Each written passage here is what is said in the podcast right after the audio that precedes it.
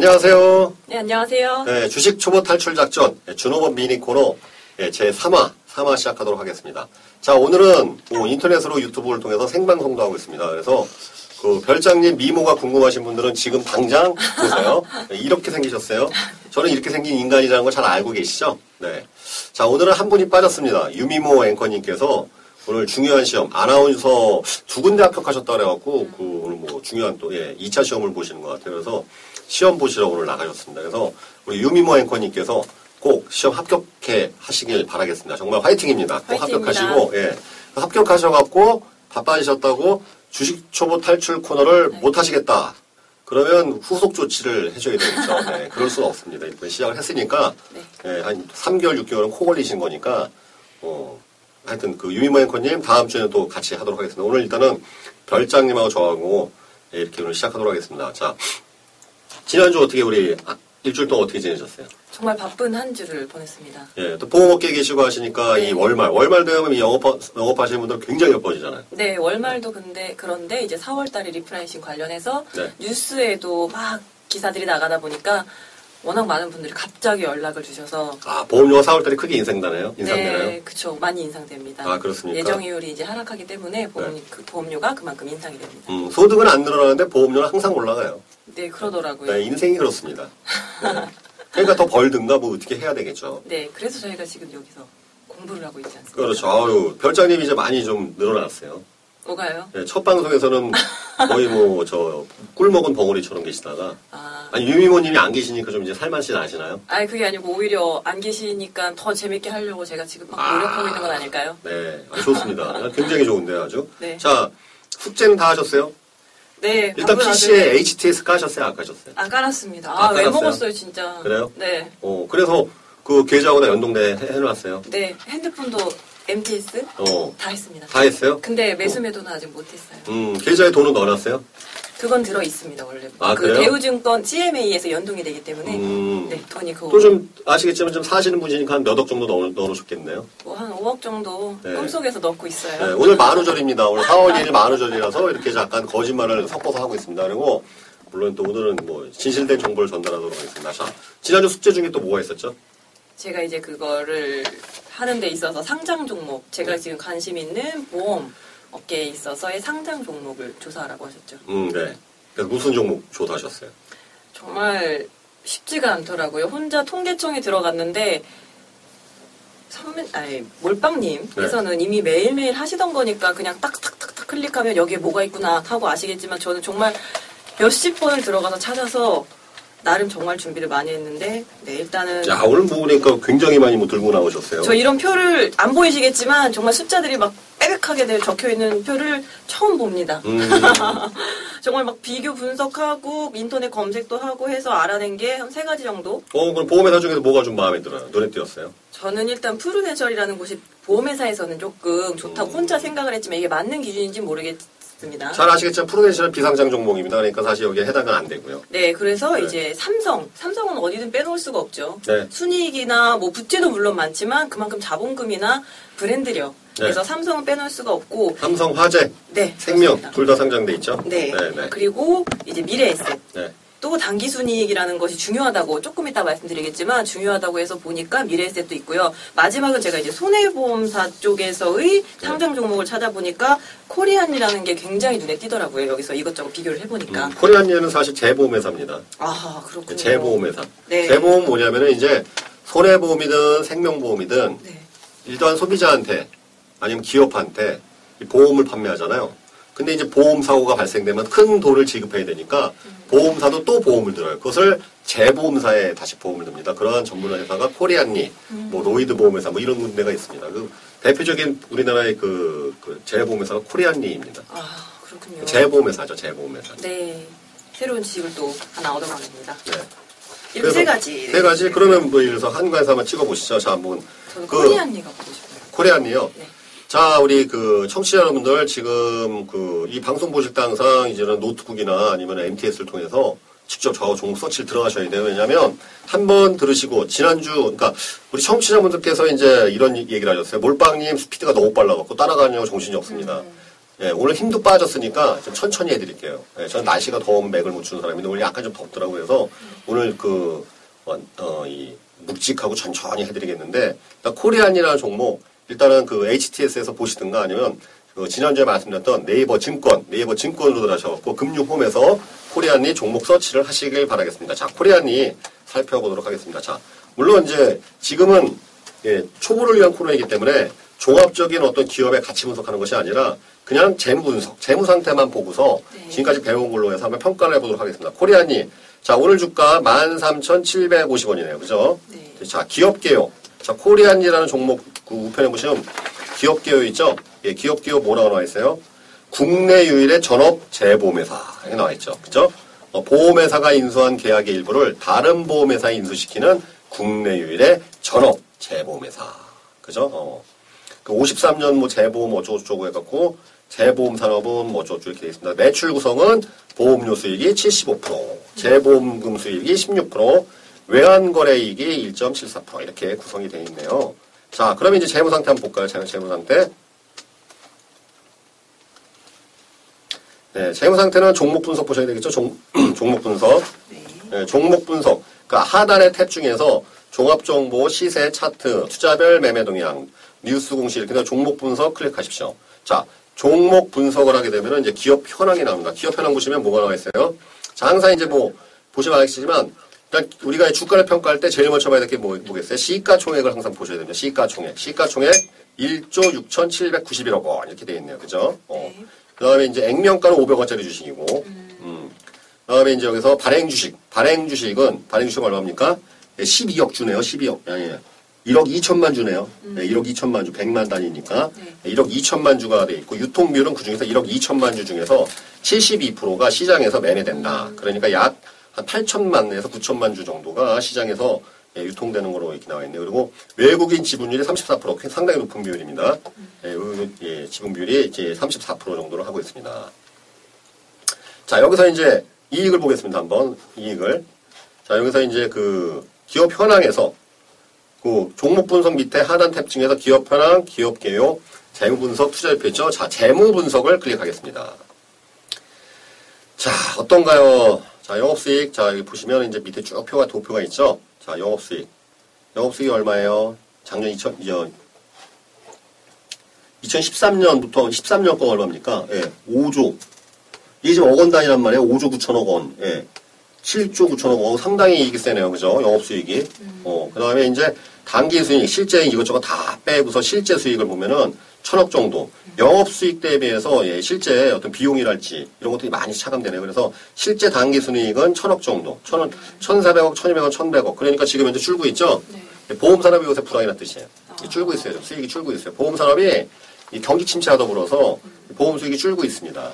네, 그것을 말하는 건데. 그러니까 지금 주가가 지금 사실은 이런 지금 일단은 단기 수익이 현재 계속 줄는 추세를 보이고 있기 때문에 네. 예, 이게 계속 좀 조금씩 줄고 있잖아요. 네. 어, 기업 주, 주가도 아마 그런 모양을 보일 거로 예상이 되는데 볼까요? 한번 차트 보시면 지난 3년 동안 3년 동안 차트를 어, 보겠습니다. 자, 물론 뒤에 이제 우리가 기술적 분석에서 다루겠지만 일봉, 주봉, 월봉 있는데 이거는 이제 월봉 봐야 되겠죠. 월봉 3년 거 볼 거니까 3년 동안 보면은 지난 2011년 이후로 주가가 계속 빠지고 횡보하다가 요 근래, 요 근래 2015년 하반기부터 주가가 약간 좀 변동이 있었는데 중요한 거는 만 원에서 만 오천 사이 밴드에서 이거 버- 탈출을 못 하고 있죠.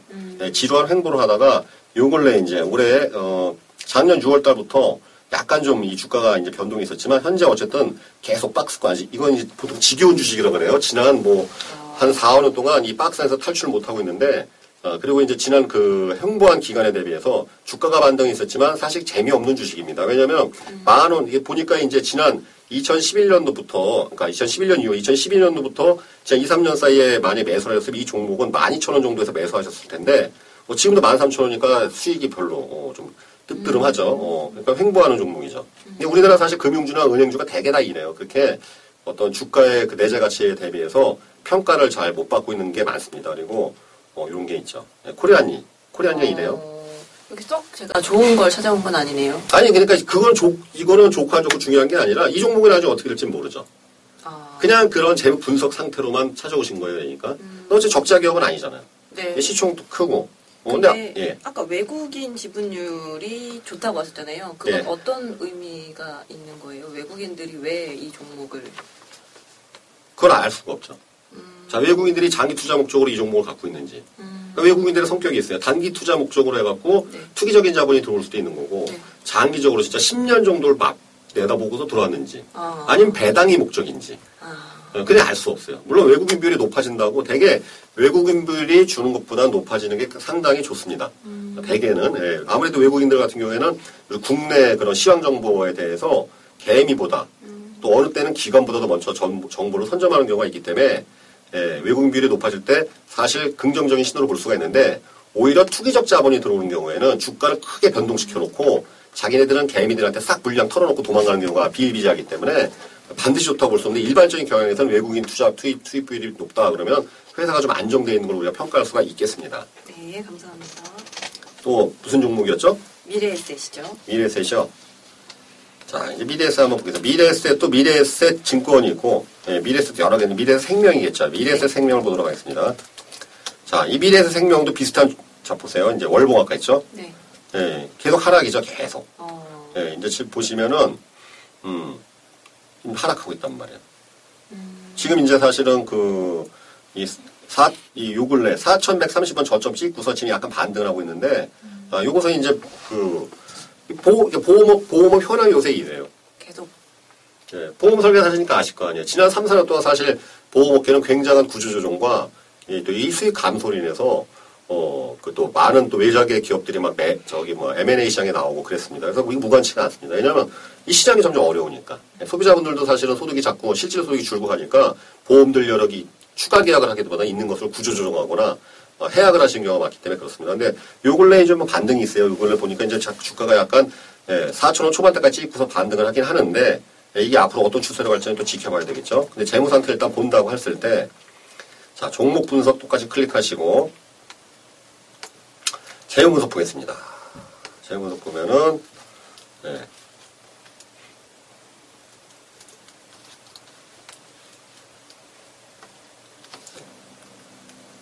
이익을 한번 보겠습니다. 포괄손익계산서. 단기 순이익이 얼마였어요?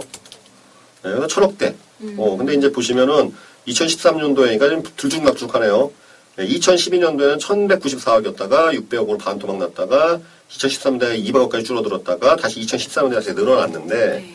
예, 이거는 뭐 이제 그 영업 조직의 어떠한 그, 어, 이 보험 회사 같은 경우는 영업 조직이 이 늘어나느냐 적어지느냐에 따라 매출에 특히 이익 규모가 완전히 차이가 납니다. 그래서 어, 2014년도에 미래에셋 설계사들 많이 그만뒀나요? 왜 갑자기 확 줄었네요. 이때 확 줄다가 2014년도에 다시 늘어나고 있고 전년 대비해서 좀 이렇게 늘어났는데 어, 지금 현재 재무제표로 봐서는 그러니까 별로 이렇게 썩 좋진 않아요. 음, 네, 썩 좋진 않아요. 네. 여러 가지 이 표를 보시게 되면 주, 주당 순이익 비율할지 이런 모든 것들이 어, 이 보험주는 사실 우리나라 현재 비추입니다. 비추. 아, 비추예요. 예, 삼성생명도 그렇고 음, 예, 이 보험주는 음, 그러니까 이제 하반 경직성이라고 표현해갖고 이 경기가 안 좋을 때, 네. 예, 그때는 이제 좀 오히려 이 안정성을 보이기 때문에 그때는 안정감이 있는데 어, 사실 보험주는 보험 관련 금융주는 사실 우리나라에서는 저 사실 보험주로 재미 본 적이 별로 없어요. 음, 옛날에 제가 삼성생명점에 갖고 이익을 본 적이 있었는데 굉장히 적은 이익을 봤죠. 어. 음. 근데 보험주는 이렇습니다. 근데 네. 어쨌든 이렇게 재무제표를 보니까 좀 그래도 뭔가 보이시나요, 그래도? 어, 저는 이렇게 막 금융 쪽으로 막 증권 쪽으로 본 거라기보다도 정말 그냥 상장 종목에서 내가 조금이라도 수익적으로 보- 이익이 되는 게 뭐가 있을까 하고 검색을 하다가 보니까 이렇게 찾아 찾아보게 된 건데 네. 어떤 어, 곳에서 봤는데 수익성이랑 재무 구조를 봐야 된다고 했고 아니, 그 그러니까 수익- 기업의 목적이 뭐예요? 이윤 창출이니까. 그쵸. 네. 그리고 이익이 늘어나느냐, 줄어드느냐. 그쵸. 네. 그래서 저는 2014년도에 통계청에 있는 가장 최신의 자료로 나름 본다고 본 건데 네. 이렇게 결과가 나왔네요. 네네. 그래도 정말 숫자 비교해 보면서 머리 조금이라도 많이 굴려본 것 같아요. 자꾸 이제 이거에 익숙해지셔야 돼요. 너무 자꾸. 어렵더라고요. 네, 중요한 건 이러한 것에 자꾸 이, 이게, 이게 익숙해지셔야 돼요. 네. 네. 어, 순이익이 지금 미래에셋 생명 같은 경우에는 매출액 대비해서 이익이 되게 적네요. 굉장히 적네요. 왜냐하면 지금 매출액 같은 경우에 2011년도에 1조 1천억 원이었는데 네. 예, 이익이 100억 원이니까 그러니까 주가가 저 모양이죠. 주가가 그러니까 4천 원 4천 원대인데 예, 저렇게 되는 겁니다. 네. 근데 이제 이 회사가 이제 주가가 부양이 되려면은 이 규모가 늘어나거나 아니면 뭐 수익성이 개선되거나 영업이익률이 자 보세요 매출액 대비해서 100억 원 그러니까 이제 영업이익률이 1%밖에 안 되잖아요. 예, 금융비용도 안 나온다는 뜻이죠. 금융비용도 예, 순이익 순이익률이 1.4%는 뭐냐면은 결국은 요새 뭐 은행 적금 들고 그래도 뭐 2, 3% 이, 아, 아까 물론 지금 1%대까지 떨어졌긴 하지만 뭐 채권 같은 거 투자한다도 3% 정도 이익은 먹는데 소위 말해 채권 수익률도 안 나오는 거란 말이에요. 어, 그러니까 지금 주가가 이렇게 되는 거죠. 어, 네. 자, 오늘 그런 그 부분에 대해서 이제 교재를 보면서 예, 살펴보도록 하겠습니다. 자, 우리 책, 페이, 다시. 증권 투자 길라잡이 교재, 기본 교재 좀 보시겠습니다. 지난주에서 64페이지 이후에 이제 우리가 65페이지, 65페이지 들어가도록 하겠습니다. 자, 여기에 이제 뭐가 나오겠습니까? 아까 말씀드린 매출액 영업이익률이 나오죠. 수익성 비율. 네. 매출액 대비해서 이익이 얼마나 냐 영업이익이 얼마나 나냐? 영업이익률이. 자, 예를 들어서 어, 여기 이제 있는 거 그대로 텍스트 읽겠습니다. 매출액이 5억 원이고 영업이익이 3천만 원인 경우에 네. 예, 그러면 3천만 원 5억 원을 나누면 되겠죠? 그러면 6%. 네. 어, 영업이익률 6%. 어, 그 바로 밑에 있는 칸에 뭐라고 적혀 있습니까? 6%는 높은 것일까? 아니, 그 정도면 높지도 낮지도 않은 수치이다. 1999년 한국 제조업 평균 매출액 영업이익률이 6%, 6%였으니까. 통상적으로, 통상적으로 업종에 따라 틀립니다. 이게 업종에 따라 틀린데, 네. 보통 주식하시는 분들 한 7% 정도 영업이익률 7% 정도 기준으로 잡아요, 대개. 네. 업종에 따라 다 천차만별 다르긴 하지만 기본적인 영업이익률 수치를 어느 정도 보면 7% 정도 나와야 되지 않나 그렇게 봅니다. 이것은 뭐하고 관계가 있냐면 자 우리 그 청취자분들이 간접 투자 상품을 가입할 때 펀드이죠 펀드 네. 물론 펀드도 인덱스 펀드냐 아니면 무슨 뭐 압축 펀드냐 active 펀드냐 여러 가지 펀드 종류가 있기 때문에 목표 수익률에 따라 일이 좀 다릅니다. 근데 일반적인 그냥 인덱스 펀드 인덱스 펀드, 중소형주 이런 거 말고 인덱스 펀드를 1년간 수익률, 목표 수익률을 내게 7%를 잡습니다. 자, 왜 그러냐면 펀드라는 건 아시겠지만 원금 보증이 안 되죠. 네. 사업비도 선사업비 어느 정도는 뗍니다. 수수료를. 근데 7% 수익을 못 낼 바에는 적금 드는 게 낫다는 뜻이에요. 음, 저축하는 게. 왜냐하면은 적금 들면 뭐 우리가 발품 팔아서 저축은행 좀 뒤지고 하면은 2, 3%짜리 찾을 수 있거든요. 그럼 원금이 보증되잖아요. 원금 보증이 되지도 않는 간접 투자 상품을 투자를 하는데 그 리스크를 자기가 떠안고 하는데도 연간 수익률이 7%못 낸다. 그러면은 펀드에 대한 투자의 가치가 메리트가 떨어지는 것입니다. 그래서 그런 펀드, 펀드나 ELS 같은 거 우리가 투자할 때 보통 기준 목표 수익률 6%에서 7%를 잡는 경우가 많은데 바로 그것이 이것과 연동되는 것이죠. 영업이익률, 그러니까 1년 동안 장사해갖고 영업이익률이 6% 미만이다. 어, 그러면은, 어, 좀 좋지 못한, 우리가 이제 부정적으로 생각할 수 밖에 없는 것이죠. 네. 그런, 그런 것들이 있다. 자, 매출액 경상이익률. 예, 그거는 그냥 알아서 읽으세요. 이거 다 설명하고 그러면 우리 청취자 여러분들 주무실 것 같고 운전하시다 들으신 분들은 졸음 운전하시다가 사고 나면 제가 책임질 수가 없으니까 예, 뭐, 뭐 제 가치관입니다. 제가 중시하는 부분만 체크해 드리도록 하겠습니다. 자, 어, 67페이지에 예, 네. 자본, 자기 자본이익률 ROE하고 저 ROE, ROE 참 많이 보면 로, 로라고 표현하기도 하고 ROE 하는데 요걸 굉장히 중시하는 이, 이 비율입니다. 예, 자기 자본이익률, 예, ROE인데 자기 자본이익률이라는 것은 당기 순이익을 자기 자본으로 나눈 것으로 주, 주주들이 투자한 돈을 얼마나 잘 굴렸는가를 나타내는 지표이다. 어, 자, 그러면 무슨 뜻이냐? 결국은 영업이익이 아닙니다. 순수익, 그러니까 당기 순이익. 네. 자기 자본을 가지고서 순이익을 나눈 것이죠. 네. 그죠? 그러면 예를 들어서 여기 나와 있죠. 자기 자본이 10억 원이고 당기 순이익이 5천만 원 있을 때 네. 자기 자본의 이익률은 결국은 5%가 된다. 그죠? 어. 그러면 밑에 쉽게 말해 주주들이 투자한 돈 1,000원으로 50원을 벌었다는 것이다. 그 옆에 옆칸에 있어요. 자기 자본 이익률은 최소한 은행의 금리만큼은 되어야 한다. 이렇게 적혀 있죠. 아까 말씀해 주셨던 거랑 비슷한 다 연기성이네요. 때 똑같은 개념입니다. 네. 그러니까 이제 결국은 이거예요. 결국은 내가 투자한 돈, 네. 이 내가 주주자, 내가 투자한 돈이 주식이잖아요. 네. 그렇게 투자한 돈을 가지고서 이 회사가 굴려서 사업을 해서 얼마나 벌어들였는가. 그 비율을 따지는 것이 바로 자기 자본 이익률, 로입니다, 로. 네. 그럼 여기가 말씀드린 대로 여기 뭐 있잖아요.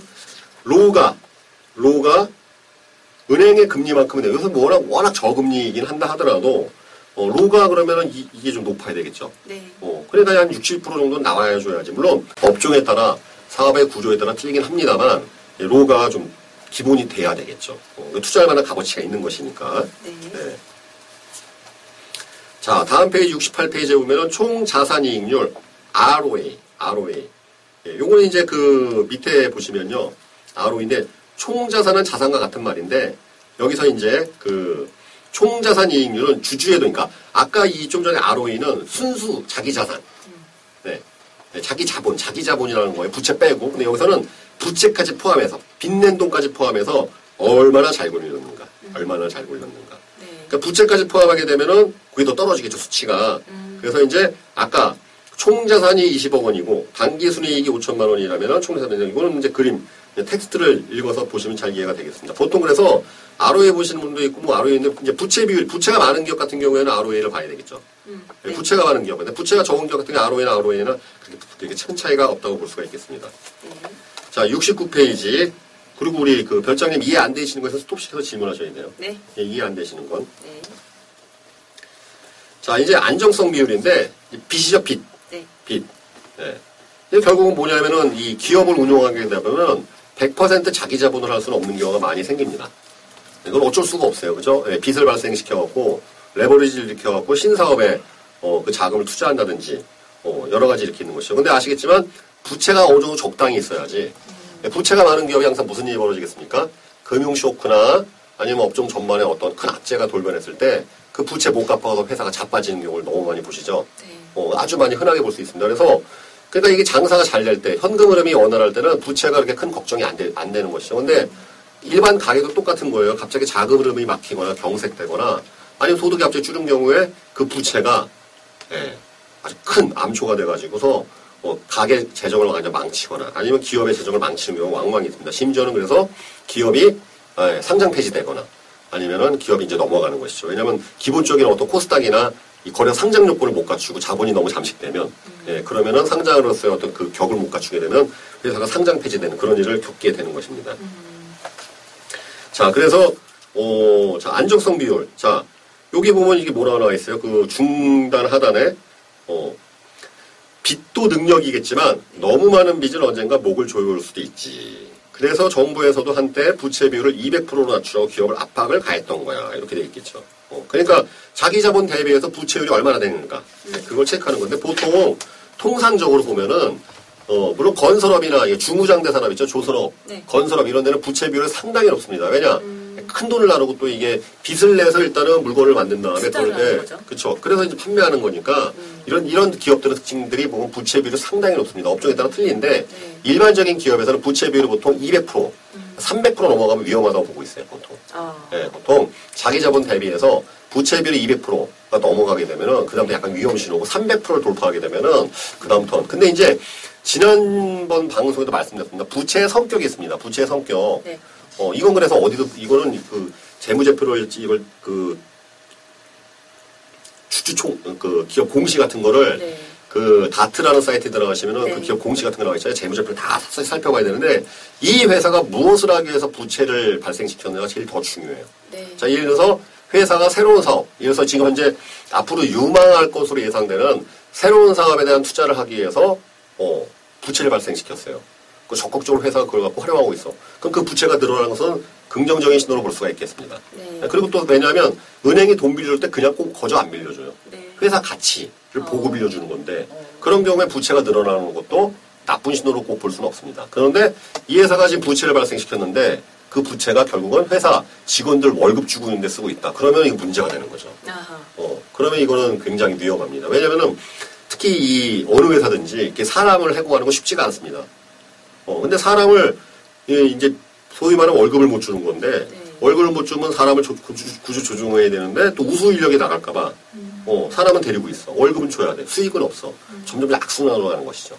어, 그러니까 이제 부채의 성격에 따라 이것이 이제 호재인지 악재인지 이렇게 부- 어, 나눠진다. 그 구분을 해야 되는데 일단 여기 이제 그 70페이지부터 71페이지는 그냥 쭉쭉 읽으시면 네. 예, 쭉쭉 읽으시면 돼요. 결국은 이제 어, 금융 비용이 얼마나 되느냐, 뭐 유동 비율이랄지 이런 것들은 다 그냥 읽으시면 이해가 되는 내용이고 네.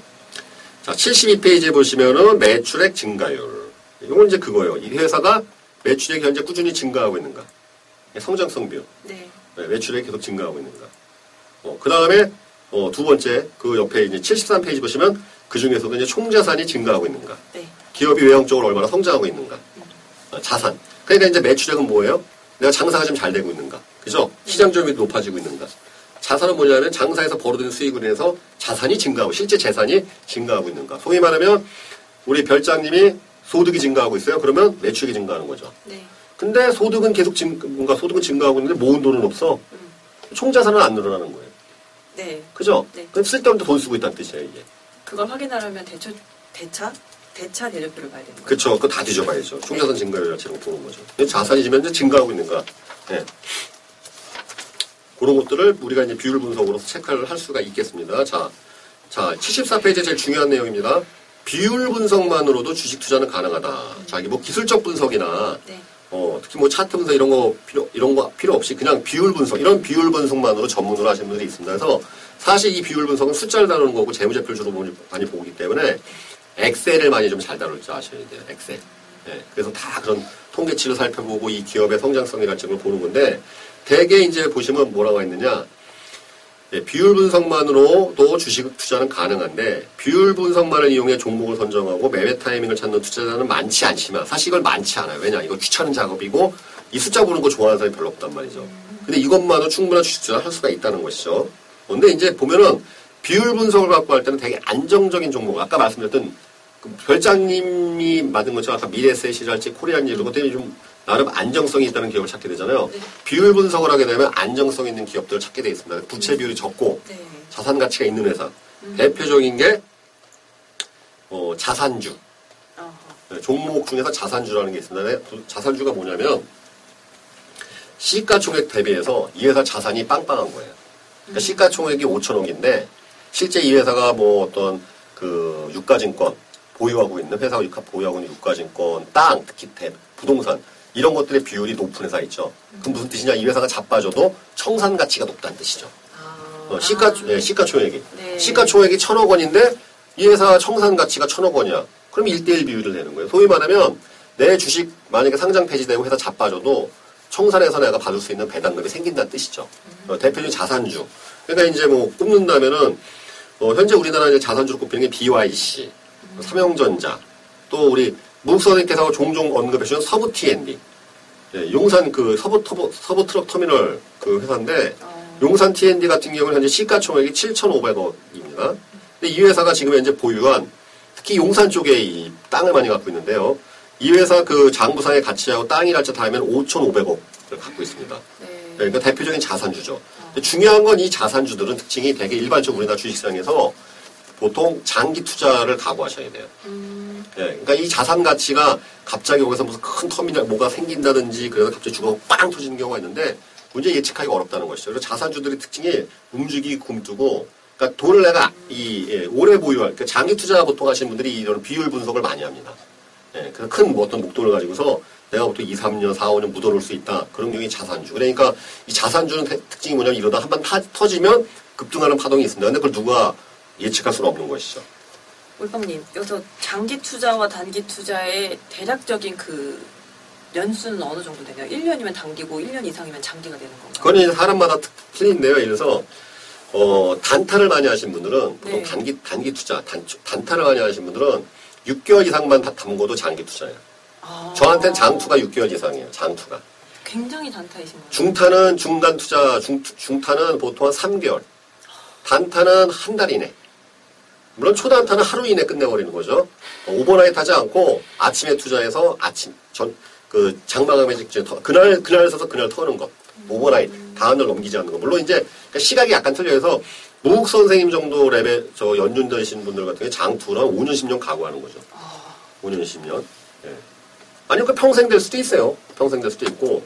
그러니까 이제 그거는 평가에 따라 다 틀리긴 하지만 보통 펀드 기준으로 이 보면은 3년 넘어가면 자 장투로 우리가 보통 평가합니다. 예. 그래서 펀드 같은 거 투자하실 때도 3년 이내 청산을 목적으로 하고 1년 정도 본다. 보통 중타 정도로 보는 거고 하는 것이죠. 어. 제가 보험에 전혀 아니 보험이 아니고 이 주식에 전혀 지식이 없을 때도 네. 단기 투자 라는 네. 이야기는 굉장히 많이 들었거든요. 네. 그러면서 주변에서 어머니들이나 이제 꼭 남편분들 얘기하시면서 단기 투자하면 무조건 망, 망한다. 네. 절대 하면 단타 하면 네. 절대 안 된다. 그거는 안 된다고 하셨는데 어떻게 생각하세요? 보험 세일즈하면 망해요. 음, 그 보험 세일즈 되게 위험한 세일즈 아니에요. 그렇지만 장기적으로 하면 안 좋고. high risk, high return. 네. 실력 되면 단타 하시면 돼요. 왜냐면 뭐하러 10년씩 묵혀요? 뭐하러 10년씩 묵힙니까? 아니 한 달만 해도 30% 수익 내실 수 있으면 자- 초단타 하면 좋죠. 단타. 짧은 게 좋잖아요. 깔끔하게. 그렇죠? 네. 어, 맛있는 음식을 3년 뒤에 드시는 거하고 내일 모레 드시는 거 뭐가 좋겠어요? 짧게 드시는 게 좋겠죠. 문제가 뭐냐면 리스크가 훨씬 세지고 그 리스크를 감당할 만한 실력이 있으시냐가 더 문제겠죠. 아, 어, 항상 이 투자라는 것은 내가 감당할 수 있는 리스크 범위 내에서 내가 자금을 운용하는 것이 핵심입니다. 근데 문제가 뭐냐면은 짧은 거 좋아하시고 어, 아주 화끈한 거 좋아하시고 수익률도 1, 2%가 아니라 30% 40% 생각하시는데 문제는 그걸 뒷받칠 만한 매도 타이밍 매수 타이밍 재는 것도 안 되고 그안 되신 분들이라면 무슨 일이 벌어지겠어요? 반토막이죠 항상 뜨거운 맛을 보게 되죠. 어, 그건 어쩔 수가 없어요 그거는요. 결국엔 지식이라는 거네요. 자기 실력대로 먹는 거예요 주식은요. 그쵸. 자기 실력에 결국은요. 네. 어, 그리고 자기 실력이 이 수익으로 환산돼서 정확히 평가돼요. 알겠습니다. 네, 되게 단순해요. 주식을 어렵게 생각하시면 할 필요가 없습니다. 내 실력이 수익, 이게 실력이, 그러니까 우리나라 예를 들어서 뭐, 시- 평상시에 뭐 다 있는 것 같지만, 시험 보고 나면은 딱 실력이 평가되잖아요. 네. 뭐 국영순위 뭐 이렇게. 네. 그죠? 주식은 내가 투자한 거에 대해서 성적이 그대로 수익으로 현실돼요. 되게 냉정해요, 아주. 얄짤 없어요, 얄짤 없어. 네. 그 손해 나면은 성공한 거고, 아니 그러니까 이익 나면 성공한 거고, 손해 나면 안 되는 거고. 한 번은 이익 먹었는데 앞으로 계속 까지고 있어. 그건 재수였어 거고. 적게 먹더라도 꾸준히 먹고 있어. 그건 실력인 거죠. 예. 네. 그 결국은 이 실전 투자라는 건 되게 지극히 단순합니다. 실전 투자가 뭐겠어요? 수익을 내기 위해서. 예, 수익 내는 방법들에 대해서 우리가 다양한 시각을 배우는 것이죠. 자, 저 같은 경우는 사실 우리 묵 선생님은 물론 방송 중에 맨날 매매하지 마라, 단기적으로 하면 대들면 위험하다. 어, 근데 묵 선생님도 초단타 하세요. 실력자시니까. 아, 실력자시니까요. 근데 대신 그걸 잘 오픈 안 하시겠죠. 왜냐면 그것을 그또 예, 그릇되게 받아, 받아, 받아들이셔갖고 음. 네. 쫓아다니시다가 큰일 나는 경우가 많으니까. 네. 예. 그러니까 저도 사실은 장기 투자 별로 안 좋아해요. 어. 근데 문제가 뭐냐면 요새 초단타를 못 하고 있습니다. 왜 못 하냐면은 네. 초단타를 하려면요 거의 하루 종일 주식 봐야 돼요. 음. 예, 왜냐하면 이게 그 내 생각대로 안 되는 거 너무나 많기 때문에 네. 이 촉이 있어야 되거든요. 촉이 있어야 되는데 이 직감이라는 거 어떤 순간적인 그 판단할 수 있는 능력이 되려면은 거의 하루에 아무리 짧게 생각해도 3, 4시간 이상을 주식을 투자를 해 주식 그 종목 선정하고 그런데 시간을 할애해야 되는데 요즘 뭐 제가 뭐 방송하죠, 또 이거 준호번 뭐 하죠, 강의하죠, 워낙 하는 게 많으니까 주식을 볼 시간이 없어요, 아예. 음. 네, 그러니까 저도 지금 사실은 그냥 묻어놓고 그냥 기다리고 어, 있는 형편입니다. 초단 타고 싶지만 시간이 없어요, 시간이. 예, 그리고 괜히 어설프게 들어갔던 저 역시도 깡통을 차기 때문에 예, 할 수가 없는 것이죠. 네. 자, 비율 분석은 일반적으로 장기 투자에 적합하다. 그렇게 제가 평가해 드렸습니다. 그래서 이제 그래서 비율 분석 전문으로 하신 분들은 자기만의 기준이 있어요. 그래서 여기 보면은 정확히 설명되어 있는데, 어, 그 74페이지 중하 부분에 부채 비율 몇 프로 이하, 유동 비율 몇 프로 이하 등의 기준을 정하고 그 기준을 통과한 종목 몇 가지 선정해서 어, 그런 것들을 그 이제 그 어떤 전체적인 시황이 안 좋거나 해서 폭락할 때 네. 어, 싸진 이 내가 생각한 기준가 이하로 떨어질 때 매수해서 어, 그래서 이제 다시 또 제값받을 때까지 기다리는 방식이 비율 투자 분석 기- 비율 분석으로 하는 주식 투자 방식이 되겠습니다. 네. 대표적으로 제가 추천드리고 싶은 종목은 좀 관심 추천드리 아까 이거 듣고 또 괜히 사지 마세요. 아 공부하셔야 됩니다. JB 금융지주라는 회사가 있습니다. JB 금융지주. 요거는 제가 작년부터 바라보고 있는 건데 이게 언제 터질려나 이거 한번 제가 봤을 때 느낌 가서 터질 것 같아요. JB 금융지주가 예, 이것도 은행주입니다, 은행주. 이 전북은행하고 광주은행하고 합병해갖고 금융지주 회사인데, 이 회사 이제 오늘 주가는 5,700, 예, 5,710원입니다. 이 회사 웃기는 회사가 뭐냐면요, 이 회사가 이 종합정보 보시게 되면은 종합정보, 예, 네이버금융 국- 국내 증시에서 JB금융 그 검색창 치시고 그 이제 첫 종합정보 하단에 쭉 보시게 되면 자 보세요. 2014년 실적이 얼마였냐면 2014년 총 매출액이 1조 3천억 원이었어요. 네. 근데 이익이 5천억 원이에요. 어. 어, 물론 이게 영업외, 영업의 이익이 많아요. 실제 영, 영업이익은 800억에 나머지는 보유한 유가증권이 뭐 상승하고 여러 가지 요인이 있어갖고 이익인데 중요한 것은 이 회사 실적을 보시면요. 꾸준해요. 종목 분석으로 들어가셔갖고 예, 재무제표 보겠습니다. 재무 분석 들어가서 보시면은 어, 이 회사 주가가 이 재무제표 보시게 되면요. 이익이, 이익도 꾸준하고 예, 괜찮은 회사예요. 제가 보기에는. 네. 이, 이- 이 주가 대비해서 그 다음에 이제 그 이 회사가 되게 안정적인 규모를 갖고 있는데 제 생각에 이 종목은 좀 약간 그리고 재밌는 것은 외국인들 그 작년에 특히 외국인들이 많이 사, 사들였거든요. 물론 유사 제3자 유사 유상 배정 방식으로 한 거긴 하긴 한데 이 회사 주가는 만 원 정도 가야 되는 게 아닌가 저는 그렇게 생각을 합니다. 그래서 요 근데 물론 은행주이기 때문에 금융 관련 종목이기 때문에 또 급등할 급등보다 급등할 수 있는 건 모르겠어요. 근데 요거는 그 이제 지금 7천 원 정도 이게 이제 차트를 보시게 되면은 그러니까 이 주가 주가를 이렇게 쭉 보시게 되면은 1년짜리 보시면은 어, 한 7, 8천 원대에서 놀다가 지금 이제 4천 원, 5천 원대 부러지고 난 다음에 지금 저점 찍고 다시 반등하고 있는데 7천 원 하단에서는 매수가 해서 좀 보유할 만한 종목이 아닌가. 네, 그렇습니다. 그래서 이 JB 금융지주 이 보시면은 증권사 리포트도 괜찮게 나오는 것이 많이 나오고 있고 재무 상태도 상당히 괜찮습니다. 네, 그래서 매출액도 지금 보시면 한 5천억대 꾸준히 유지되고 있고요. 매출액도 어, 네, 분기 실적이네 분기. 네, 분기 실적으로 해갖고 분기당 매출액 5천억 정도 유지되고 있고 영업이익도 괜찮은 편입니다. 영업이익률 같은 경우에는 10%, 10%, 13%, 순이익률은 7%로 상회하고 있는 그런 회사. 그이 회사가 좀 제가 눈에 띄네요. 자, 네, 알겠습니다. 자 이제 그 77페이지. 예. 여기 이제 뭐 투자자의 눈에 따라 달라지는 내재 가치 분석이라는 항목입니다. 그래서 여기 이제 77페이지 하단에 보시면은 뭐라고 나와 있어요? 현재를 중시, 중요시하는 사람이라면 지금 당장 예, 공작물을 닫고 땅이나 기계를 팔아치울 때 받을 수 있는 청산가치라고 합니다. 청산가치를 측정한다. 그러니까 이런 거 측정하시는 것을 보통 가치주 투자 방식이라고 합니다. 그러니까 지금 이 회사를 접었을 때, 어, 내가 돌려받을 수 있는 돈이 얼마냐. 이 숫자에 근접 접근하겠죠. 주로 숫자를 보고 하겠죠. 비율 분석 같은 거라고. 보통 되게 가치주 투자 방식을 많이, 이 방식이 이걸 따르는 거고요. 그 다음에 자, 곧 뭐라고 했어요? 미래를 중요시하는 사람이라면 장래 벌어들일 수익으로 기업 가치 측정할 것이다. 성장주 투자 방식. 그죠? 성장주. 이 회사 앞으로 성장할 거. 그러니까 지금 장부상에 있는 가치보다는 이 회사가 갖고 있는 특허권, 아니면 R&D에 투여하는 비용이랄지 그 사업의 앞으로 유망성, 이런 것들을 체크하는 게 성장주 투자 방식을 하는 거라고 하겠죠. 이제 여기서 이제 우리 많은 주식 투자자분들이 처음에 초보분들이 머리가 아픈 부분이에요. 네. 여기서 이제 등장하죠. BPS. 그 다음에 무슨 뭐 PBR, 그다음 펍, 뭐 이거. 그러니까 맨날 뭐 저퍼주니 뭐 이런 거 맨날 들어보셨겠어요. 근데 이거는 이제 읽어보시면 다, 그, 다 나오는 내용인데 되게 이 주식쟁이들이 이게 많이 중시하는 것들은 몇 가지밖에 없어요, 되게. BPS 아니면 EPS. 뭐 이래요, 퍼. 아까 앞에 보셨던 로 이런 거 많이 봅니다. 그러니까 이거 뭐 딸딸 물론 이거 자주 보시면 익숙해지게 되고 이제 보면 딱 뭔 소리인지 이해가 되시는데 결국은 이러한 주식 용어는요 자주 보시는 수밖에 없어요. 뭐를 따먹을 때마다 자꾸 확인해 보시고 이게 무슨 용어인가. 재무제표 항상 등장하는 내용이니까 네. 주당 순 주당 순자산은 뭐겠어요? 주당 순자산은 순자산을 발행 주식소로 나눈 거다. 그러니까 이것도 똑같은 얘기예요. 맨 밑에 이 청산가치의 주당 주당 순자산 BPS가 뭐냐 결국 청산가치 따지는 건데 그 79페이지 맨 밑에 뭐라고 적혀 있어요? 주당 순자산이 2원이라는 소리는 장사를 때려치우고 공장이 문 닫으면 주식회사 주인이 한 주당 2원씩 챙길 수 있다. 청산가치 생각하는 거예요. 청산가치. 그러니까 비슷한 내용이 계속 나오고 있죠. 어, 그 다음에 이제 뭐 PBR은 넘어가고요.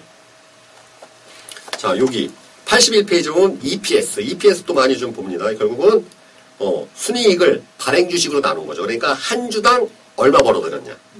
한 주당. 예. 그래서 그 밑에 보시면 81페이지 중하단에 어, 1년 동안 벌어들인 수익이 100원이고 주식 수가 10주라면 주당 순이익은 10원이겠죠. 그러니까 한 주식당 얼마 벌어들였냐. 근데 그 한 주식이 만약에 자 보세요. 10주씩 갖고 10, 저 100원 벌어졌으면은 10주씩 갖고 그럼 한 주당 10원인데 10원이에요. 그 주식 숫자가 주식 가격이 20원이면 주식 대비해서 50% 수익 낸 거죠.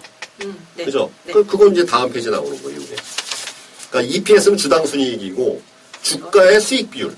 주가. 대비해서. 그렇죠, 다시 또. 예. 네. 그럼 주가 대비해서 수익이 얼마나 났느냐. 음. 어.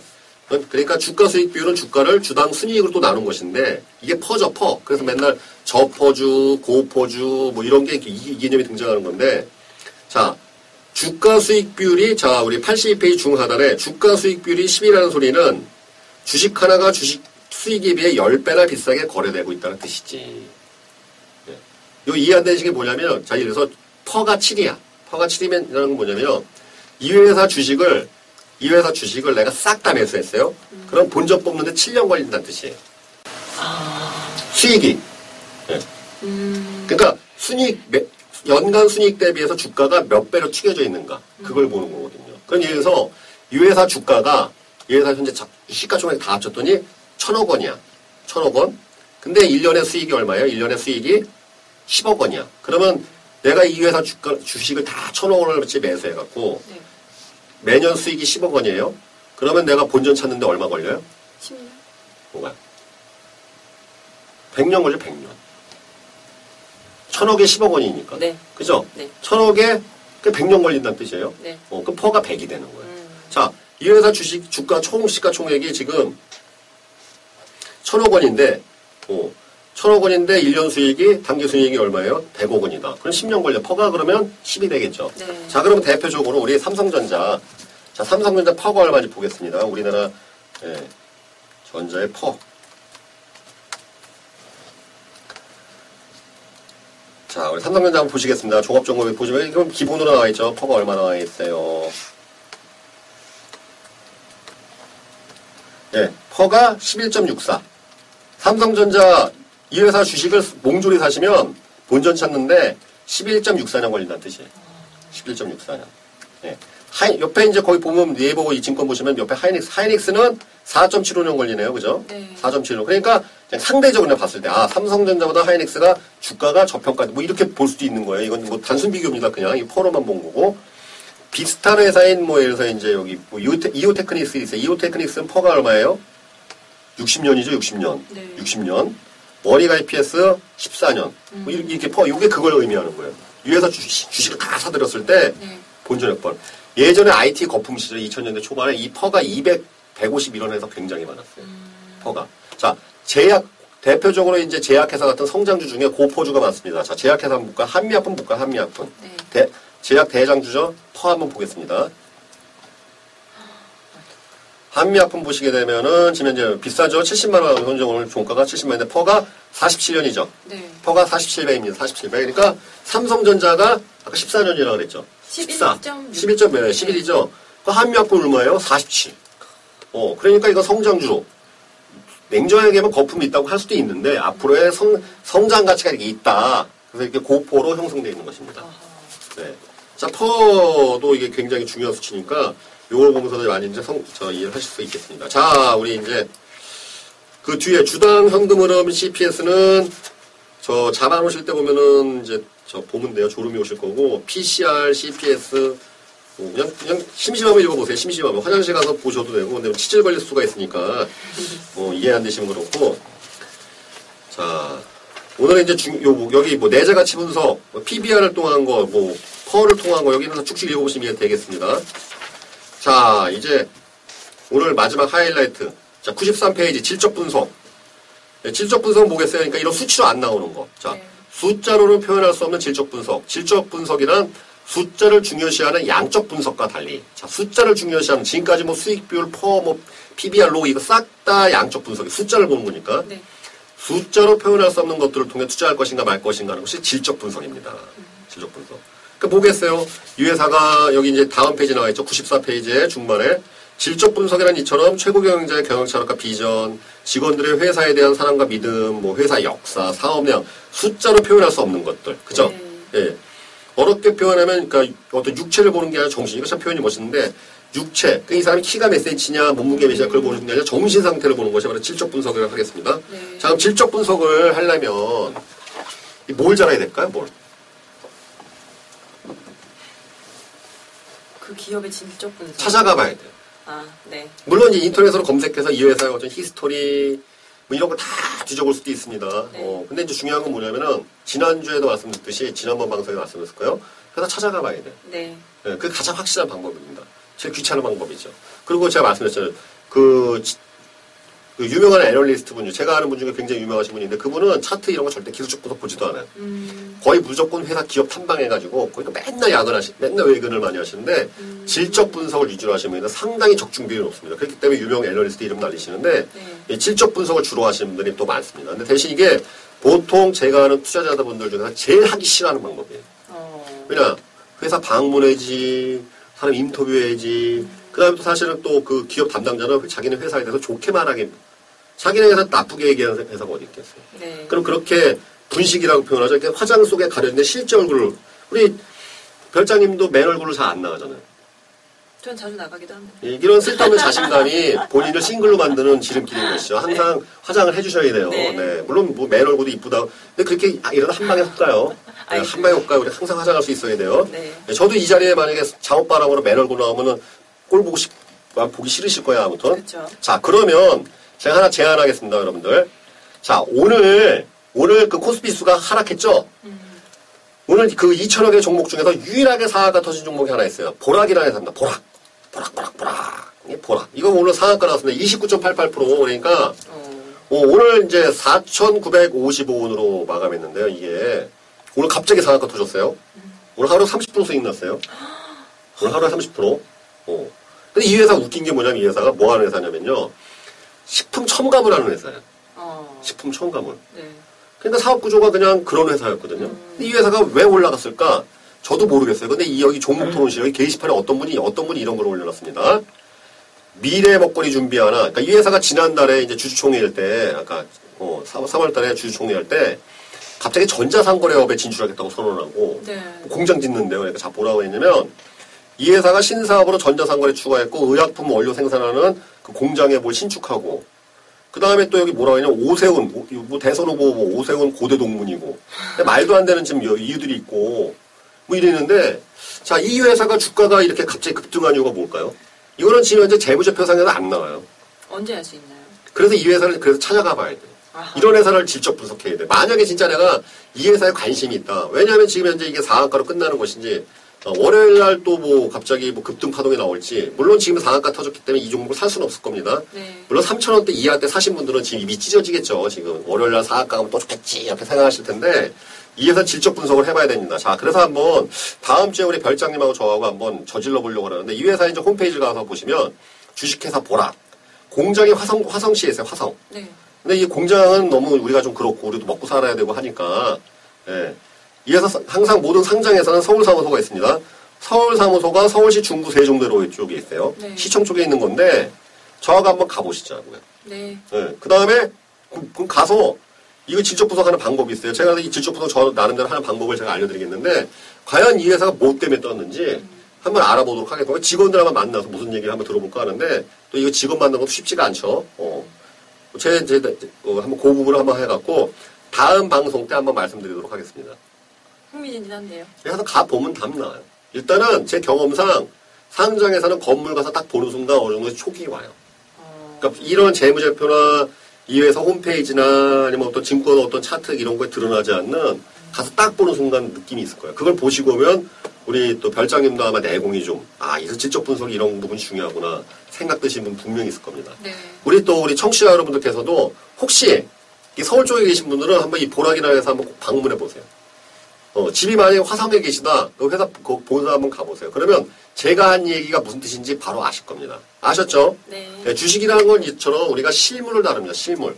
실물을 다루는 것이고 그 실물이 HTS나 아니면 이러한 인터넷상에서 숫자로 표현되고 어떠한 가상으로 표현되지만 중요한 건 실제 기업의 활동, 수익, 매출 이 모든 것들을 우리가 평가하는 것이란 말이죠. 그러니까 실물을 외면하고는 우리가 투자를 하면 어려움이 많게 됩니다.